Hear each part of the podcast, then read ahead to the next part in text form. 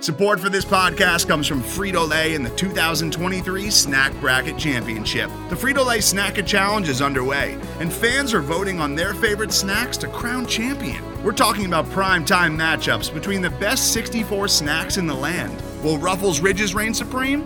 Can Doritos defend their dynasty? Or will Smart Food use their smarts for a surprise upset? Only you can decide. Get in on all the action for a chance to win up to $1,000 or a year's worth of snacks. Let your snacks be heard. Just go to fritolaysnacket.sbnation.com to vote and enter for a chance to win. No purchase necessary. Sweepstakes ends April 3rd, 2023. Void where prohibited. Year's worth of snacks awarded in the form of 52 coupons, each good for one bag of chips. See official rules at fritolaysnacket.sbnation.com.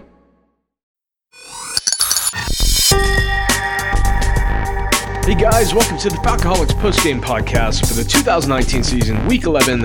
The Atlanta Falcons in Charlotte taking, ah, taking on our division rivals, the Carolina Panthers. Joining me as always is my co-host and fellow writer at the Falcoholic, Evan Birchfield. Evan, how are you doing? I'm doing great. How are you doing, DW? I'm good. Uh, it was a great weekend. We're going to jump straight into it because for the second week in a row, the Falcons have dominated a division opponent. Obviously, last week they went into New Orleans. They uh, pulled off the major upset for a seven and one New Orleans team that many people thought was one of the best teams in NFC, maybe in the NFL.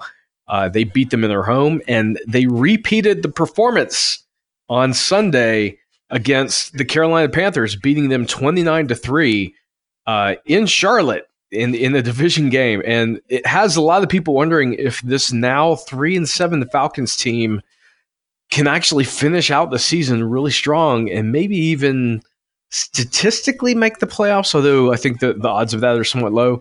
Um, but I want to start Evan with the the offense because. Uh, 29 points is a little bit of a misnomer. They actually scored um, 22 points offensively. There was a punt return touchdown from Kenjon Barner. Uh, so they they did put on uh, you know 22 points on the board. Not exactly a dominant performance from the offense, but I felt like there were a lot of positive things. So real quick, Matt Ryan, 21 for 31, 311 yards passing, one touchdown. He broke a record that we'll talk about a little bit later. Um, the running game was a little bit underwhelming. Calvin Ridley uh, was arguably the best uh, player of the game on offense eight receptions, 143 yards, one touchdown. What were your what were some of your takeaways from the offense? How the Falcons' offense did against uh, this enigma of a Panthers defense? Yeah, um, I think the big elephant in the room was not having Austin Hooper. How the team would be affected because he's been playing this whole season at basically an elite level among tight ends. Mm-hmm. Um, every statistic, he's basically been in the top three um, like him and Travis Kelce.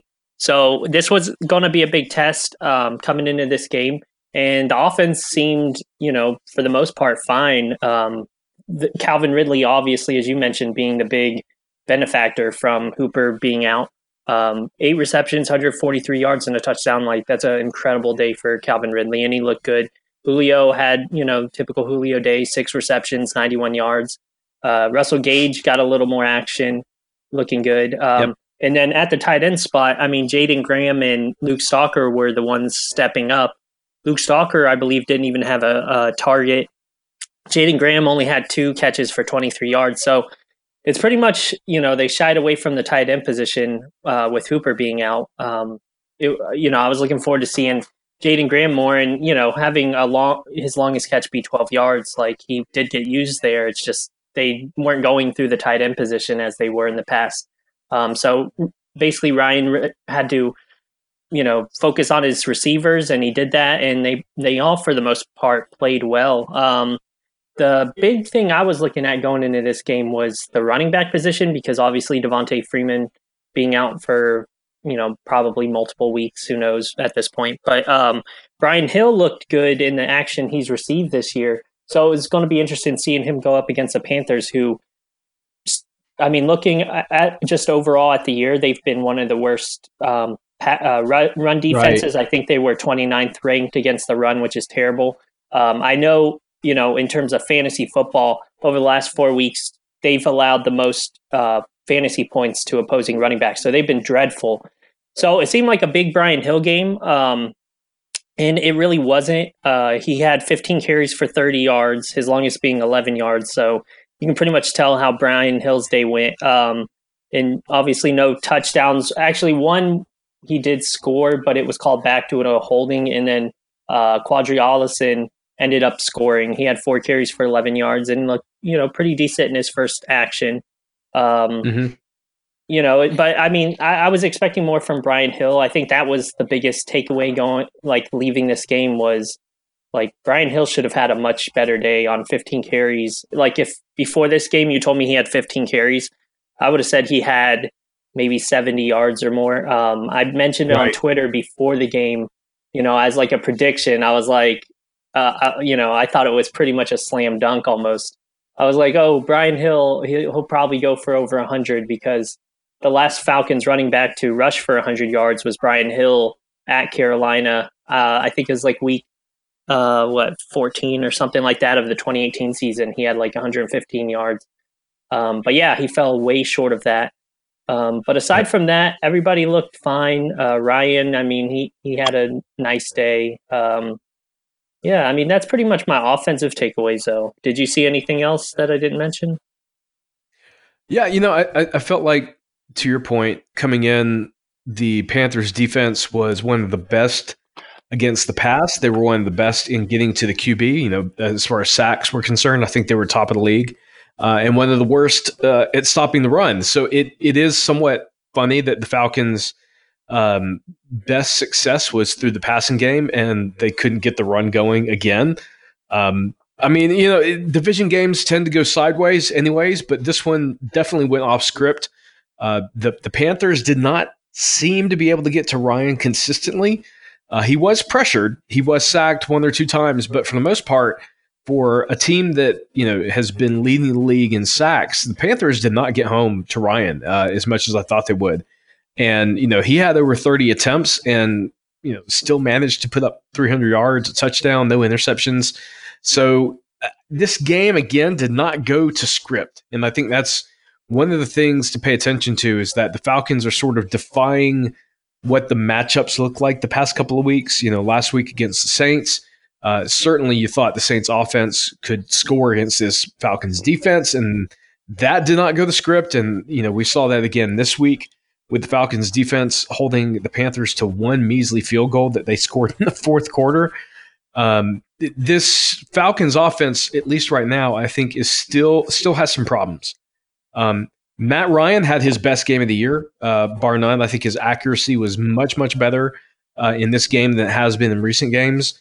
Uh, he dropped two fantastic bombs into the hands of Julio Jones uh, and Calvin Ridley in this game with pressure in his face. So if that continues, uh, the Falcons could be uh, in for a, a really nice finish to the season.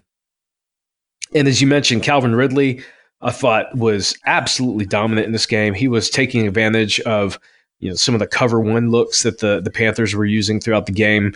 Uh, he had eight targets, eight receptions, so uh, everything that went his way was caught and turned into yardage. Uh, fantastic game from him. I will say, I do think Austin Hooper was missed. Even, you know, we look at the points, we see 29. You know, as I mentioned, seven from special teams. You see 22 points. I, I you know, I don't know that Hooper was ever going to be a big factor in this game because the the Panthers do have some good linebackers, but uh, I, I feel like he is missed, um, and I don't. I'm I'm I want to make sure that fans don't write off Hooper as being you know non-essential to this offense after just one game because I don't think that is a fair sample size. Hmm. you know, the, yes, the Falcons succeeded, um, but it for me, I, I'd, I'd, rather Matt Ryan have that reliable target uh, in in the middle, in in between the seams that he's used to, as opposed to not having him. But uh, overall, I felt like the offense did what they needed to do in this game. Again, um, I- will be honest, I'm still not entirely inspired by what Dirk Koetter is doing on offense. Um, I think Dave covered this at thefalcoholic.com in his uh, recap. Is incredibly frustrating to see the Falcons run on first and second down and gain one, two yards and set up third and five, third and six, third and long. uh, repeatedly. This has you know become a trend this season, and frankly, it was a trend in the Dirk Koetter years where we needed Matt Ryan to bail us out. Um, you know, even in 2012 through 2014, we needed Matt Ryan to bail us out from third and long situations a little bit more frequently than we would like to see. So uh, I want to see this offense play better, but clearly they did enough to win this game. So, any final thoughts? I know, uh, you know, obviously with the 22 points, there were several field goals that you know factored into that. There were 2 mm-hmm. two touchdowns and several field goals. Um, anything you want to add, Evan, before we move on to the defense? No, I mean, I think we pretty much summed it up. Uh, Younghoe Koo, he's looked pretty good. Um, you know, the one thing as a Matt Bryant lover and fan. Um, I've wanted to see him like further than 50. It seems like he's he's got. I mean, he missed one uh, yesterday, which you know wasn't a good look. But he's looked uh, outside of that. He's looked good within like the 40 range. You know, which right. You, you know is something you want to see, but I want to see when he's back in the 50s range, you know, because that's arguably where you're winning games, at least the close ones. Um, but he, the Falcons' offense has actually been pretty good over the last two weeks. Um, so they've been, you know, well enough to get him into field goal range where it's like he's knocking down. I think he had like two two uh, 38 yard field goal attempts. The one was missed. Um, I think one was like a 20, 29 yard field goal, 23 yard field goal. Like those are great, but I want to see, you know, before I'm all aboard the Koo train, uh, I want to see what uh, what he can do like in the 50 range if that makes sense. But i mean so far yeah. he's uh, i mean he's looked better than the options we had initially with blair walsh and uh, Tavecchio so um, yeah. Yeah. Yep.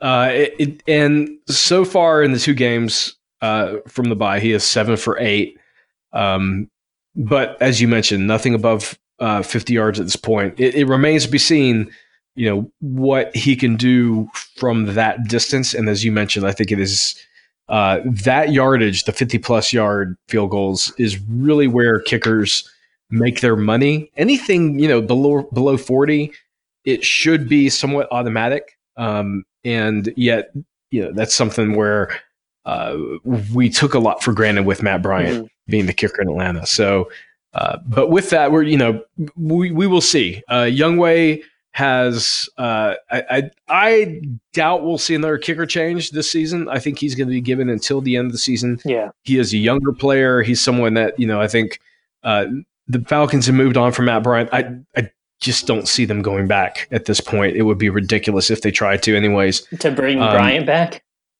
Yeah, oh, yeah, there's just, no unless Koo comes out and completely is like kicking at thirty percent. There's no way he's yeah on the roster. I mean, at this point, they just need to, you know, ride the ship out and, you know, then they can have that discussion in the off season. He hasn't done anything, I'll put it this way, he hasn't done anything to sabotage his job. It's just, has he done anything to cement it as next year, you know, going forward? Because that's how we all looked at Tavecchio. We saw the field goals he was making last year. And you know, the team did too, enough to where they were getting rid of their franchise leading scorer to keep him. Um, so he's going yeah. to over the next few games, and that's not his fault. He hasn't had a 50 plus attempt. It's not like he's missing them. He just hasn't hasn't been in a position to do that in a game. Um, but I think if he does and he makes them all and looks good, you know, they're going to have a, you know, they might have had a bright spot here and have a kicker for, you know, next few years or whatever. So, but to be determined yeah. for now to be determined. Um, so before we jump into how the defense did in this dominant performance, we're going to take a quick break. We'll be right back. Today's episode is brought to you by Cars.com. With over 2 million vehicles and 50,000 more added every day, Cars.com will match you with the perfect car for you, your budget, your life, your style. And if you're ready to say goodbye to your current car, Cars.com will get you an instant offer to cash it in. Just start by entering your license plate and get matched with a local dealer who will write you the check. So whether you're looking to buy or sell, just go to Cars.com. It's magical. And we're back on the Falcoholics postgame podcast for the Falcons' victory 29 to 3 over the Carolina Panthers in week 11 of the 2019 season. This is David Walker. I'm joined by Evan Birchfield, of, co- of course, my normal co host for these postgame podcasts. We're going to talk about the Falcons' defense because of all of the changes that have happened since the bye week. I, I think it is completely uh, non debatable that the biggest surprise has been the turnaround in the Falcons defense. Last week uh, in New Orleans, they held the Saints to nine points, no touchdowns uh, through four quarters. Um, they had six sacks on Drew Brees. They followed it up with this performance in Carolina, which included five sacks of Kyle Allen, four freaking interceptions. Like, where has this been? Um, they allowed three points. So they have now, since the bye week, they've allowed 12 points in uh, the past two games. They have 11 sacks, four interceptions. This arguably is even better than I think what fans hoped the defense would be at the beginning of the season. Um, so, Evan, what are some of your quick takeaways about this defense since the bye week? Because I feel like this is the biggest talking point in Atlanta right now. Yeah, I mean, first off, the sacks are coming out of nowhere. Um, it, like we have a pass rush, and it's look it's looking very good. Um, as you mentioned, the interceptions, like the one one Kyle Allen threw in it in the end zone to Trufant, like you're, you're, taking points off the board and that sort of thing, um, which we're not used mm-hmm. to seeing because you know it's just it, usually that's why we end up losing because our defense just kind of folds in the red zone and that's it. They've been stepping up to the plate, um, and, and, you have to look at like you know Christian McCaffrey. Ar- arguably, there's uh, at the running back position, he's probably the best right now in terms of what he can bring to the table. Also, yeah. aside from running the ball, you know he's he's dangerous in the passing game. Um, he had 14 so even split. He had 14 targets um, in the passing game. He had 14 carries in the rushing game. He went for 70 yards rushing which is fine um, but he had 11 catches for 121 yards. You know he still had a christian mccaffrey day and if you play fantasy football you're well aware of that. The big thing though no touchdowns allowed across the board. Yep. Um, and that was something because I don't think the Saints scored either, right? They scored what nine points. Nope. So it was just yep, a bunch of field, field goals. goals. Yeah. Um, they're not allowing allowing anybody to score. That's the biggest thing with this team. And you know, you look at it, and it'd be different if they were playing Kyle Allen back to back weeks, but they played Drew Brees and Kyle Allen, and Kyle Allen for a while. The Panthers fans, and I'm sure their attitudes changed now they were kind of like, wait a second, we you know who, we don't need Cam Newton, we have Kyle Allen, the future. Right. Four interceptions, he threw the ball 50 times. Like this Panthers team was getting beat, and they only put up three points. That's I mean that's amazing, especially considering the Falcons defense. You know we were ready to throw them away pretty much the first half of the season. They've really stepped up to the plate and you know, if you listen to last week's show, you're probably going to hear me and DW basically saying, okay, this was, you know, we'll see if this was a one hit wonder sort of thing. Uh, we, me and you basically weren't very like, oh yeah, this is the new defense that we'll definitely see next week. Right. um, we had our concerns, but I mean, like, are you still concerned because they've done it back back weeks, and arguably, if you look at our schedule going into the regular season, these two are probably our toughest opponents. It's usually that at Carolina, at Saints, or at New Orleans. Um, that's usually losses, and they didn't only beat yeah. them; they you know beat their ass basically. So, I mean, uh, what do you think? Do you think this is? And we can't ignore the elephant in the room that Dan Quinn apparently like they made some staffing changes and stuff like that, and right away this defense is all of a sudden one of the best out there. So, uh, do you, do you think there's you know like this is it going forward? This defense has basically changed face and you know this is what we've got now or what do you think's going on? Yeah i mean it you know you mentioned the coaching changes with uh, jeff ulbrich calling the defensive plays on first and second down and raheem morris who i think arguably is the big name to pay attention to here. Raheem morris who took over the secondary after the bye and, and is calling the third down plays for the uh, for the defense has been it, it, it, looking at this secondary it is a night and day difference from the first eight, eight games to these last two games. Uh, let's talk about some of these stats in secondary. Um, you've got Desmond Trufant with an interception, uh, Ricardo Allen with an interception and three pass uh, breakups, um, Damontae Kazee interception and the pass breakup, uh, Isaiah Oliver no interceptions, but he had two pass breakups.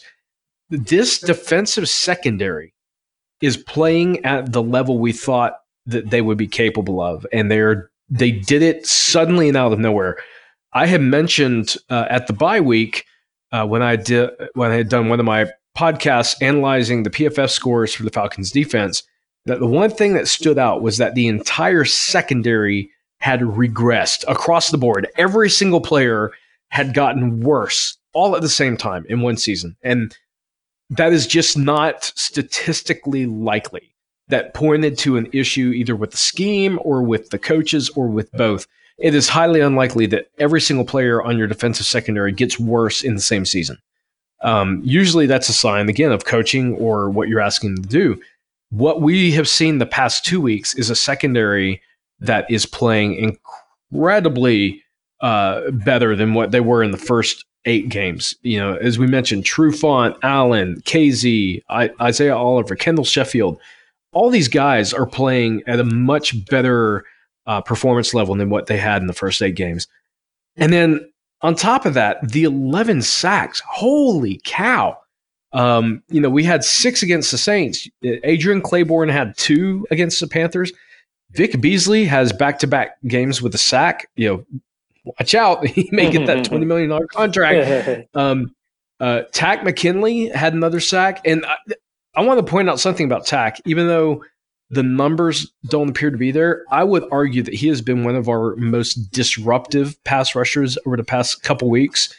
Um, he is not this, you know, he he does have the sack. He had, I think, he had a sack last week, but he is m- generating pressure on a very consistent basis now uh, over the past several weeks, including going back to the to the game against the uh, uh, oh the Seahawks before the bye week. Mm-hmm. Um, Takk, I think, has begun to turn it around, and he's a young player. He's in year three. Uh, I'm kind of excited to see what he can do to finish off this season. Um, but yeah, th- it, it just seems like everything that they were getting wrong, they're suddenly getting right. 11 sacks in two games. Coming into the, the bye week, they had seven sacks in eight games. In the last two games, they have 11 sacks. So they literally have four more sacks in six less games. I mean, that is that's mind blowing. Now, how much of that is Kyle Allen versus you know? It, again, you know, you mentioned that it's not like last week they were playing the scrub. They were playing Drew Brees in his home, and they sacked him six times. They held him uh, to no touchdowns. This week, they made Kyle Allen look like somebody who needed to be benched legitimately. Four interceptions, um, you know, five sacks he what the Falcons did this weekend may single handedly make sure that Cam Newton stays in Carolina yeah. next year. Yeah. I mean, of all the things that happened, that, that may be one of the big takeaways. And as you mentioned, I mean, it's such a great point. Both of these wins have been on the road. The Falcons have, I think, three of their next four games are at home, and those include games against Tampa, uh, against the Panthers, and against the Saints. Um, and I think the next one where they go on the road, I believe, is the 49ers, which is going to be a tough game. Obviously, one of the best teams in the NFC this year. Uh, we won't talk about who the head coach is there, but uh, I, where this Falcons defense is concerned, you, I think you asked me, am I buying in? Yeah, I kind of am. Oh, and I think I, I, know, which you is thought we'd be like, here a couple weeks ago, right? I, I think the the big thing is if it just came out of nowhere, it would be one thing. But it came after the bye. It came with, as you mentioned, substantial coaching changes. Uh, with you know Raheem Morris and Jeff Ulbrich sort of taking over in a, a combined defensive coordinator role. It, to me, the fact that they've done it on the road, they've done it back to back weeks. The fact that they've looked good for four quarters in each game. It, it wasn't like mm-hmm. they looked good for two quarters. They've looked good for eight straight quarters in both games. That feels like more of a real turnaround than maybe a false positive. So, um, Any, I know I, I realize I've gone off on this defense because it's been really exciting, but any last thoughts about what you've seen from the defense, the sacks, the coverage, uh, just the opponents doing on the road? Any anything you want to add? Uh, no, I mean you pretty much covered it, summed it up. Um, they're just, and you know, as I mentioned earlier, they're just not allowing the opponents to score. You're definitely going to win games if you're not allowing touchdowns. um, and this isn't just on the defense, but I noticed over the last two games they've been having less penalties than their opponents. Yep. Um, so they're playing. They're finally playing disciplined football because there was plenty of games in the first half of the season where they lost games because they had so many penalties. I mean, against Carolina, they only had three penalties, um, which was worth a 20 yards. But the Panthers had eight, uh, which was 68 yards, and you know, shooting. They were basically shooting themselves in the foot multiple times. The Panthers, so they're playing. I mean, it's like you don't want to sit here and brag too much because next week anything can happen. But this team's turned it around, and you know, the proof's in the pudding, basically, because we talked about this, you know, even around the bye week, how as you know, the um where Julio apparently had like a big speech and the players, you know, they want to play for Dan Quinn and um Arthur Blank was in the room and since that and then somebody mentioned on Twitter that Takk um was in the room and apparently like looked someone who was really affected by it like okay we need to do something here um, and he's played, you know, phenomenal ever since. Like, I mean, yeah. I don't want to, you know, usually we kind of ignore that kind of stuff, but this team has turned it around. We knew they were talented, and even while they were losing like games they shouldn't have, um, we knew they were talented. The staffing changes, all of that, something's happened. But this this team is all of a sudden, you know, even people around the league are like, "What? Where has this team been?" You know, and the fans are definitely asking. Um, but yeah. you know, we'll see going forward. But I have to agree with you. The defense, I'm buying into it. Um, next week will be a you know an interesting test. Um, we'll be at home uh, playing the Tampa Bay Buccaneers, who you know Jameis Winston has looked pretty good against the Falcons in the past. Um, but you know, so has Drew Brees, and he didn't score a touchdown against us in New Orleans. So it's going to be interesting, you know, if the Falcons defense is going to step up again. Um, because you mentioned it at the top of the show, and maybe you want to talk about it a little bit, but we're still not out of the playoff race. No, somehow. yeah, yeah. Statistically, and, and you and I talked about this, uh, Evan, briefly in our writers' chat. Mm-hmm. Um, it, it seems like the the Falcons' best path to the playoffs is there to win the division and hope that the Saints fall apart in their last you know six or seven games, which seems unlikely mm-hmm. because right now you know the Falcons' best possible record is nine and seven. And you've got several teams in the NFC that already have eight wins, like 40, the 49ers have nine wins. Seattle has eight wins. The Vikings have eight win, wins. The Packers have eight wins. Uh, so they would literally need one of you know the the uh, Seattle, mm-hmm. uh, Minnesota, or the Packers to literally just lose out yeah. for them to get a wild card, and the Falcons would still have to win out. So statistically, really, really low chance that's going to happen. You know, their best bet um, mathematically is that the Saints, you know, sort of fall apart to finish the season, and they win out and win the NFC South. Mm-hmm. Um, I, mean, I, I, think if you were going to bet money, I don't think anyone's going to put money down that the Falcons win the NFC South this yeah. year. But you know, you, you mentioned it. it. I think the biggest thing here is a lot of fans were questioning hey this is is the talent actually there i had a lot of people ask me you know is this actually a talented team or are we going to have to blow up this roster get rid of a lot of these players and I think the one thing we've seen over the past couple games is, yeah, it, if they're coached right, if they're put in the, the right position, the talent is there. You know, you don't hold a Saints team in their home to nine points without having talent. You don't hold a Panthers team with Christian McCaffrey um, to three points in their home. Mm-hmm. So for me, even if they don't make the playoffs, the one of the big takeaways we're seeing uh, from this last couple of games is that it is somewhat of a reaffirmation that the Falcons do have the talent to be successful. Is it too little, too late for 2019? More than likely. Uh, but for 2020, I think it does foretell a little bit that maybe you don't have to blow up the entire roster, mm-hmm. that there are enough good pieces that you go into 2020, you put, you know, you, you fix some of the, the issues on this roster, you get some guys healthy again. This could be a very, very competitive team again in 2020 uh, without having to, you know, revamp from top to bottom the, you know, minus the, the three or four superstars you've got. So for me, that's the most reassuring thing. I feel like the talent on this team has proven over the past couple weeks that they deserve a chance to prove that they compete can compete and be good players at this level. So, mm-hmm. um, playoffs or no playoffs, the performance of the individual players is what is highly encouraging for me. Yeah, um, definitely. So, with that, we're going to wrap up this week's post game podcast.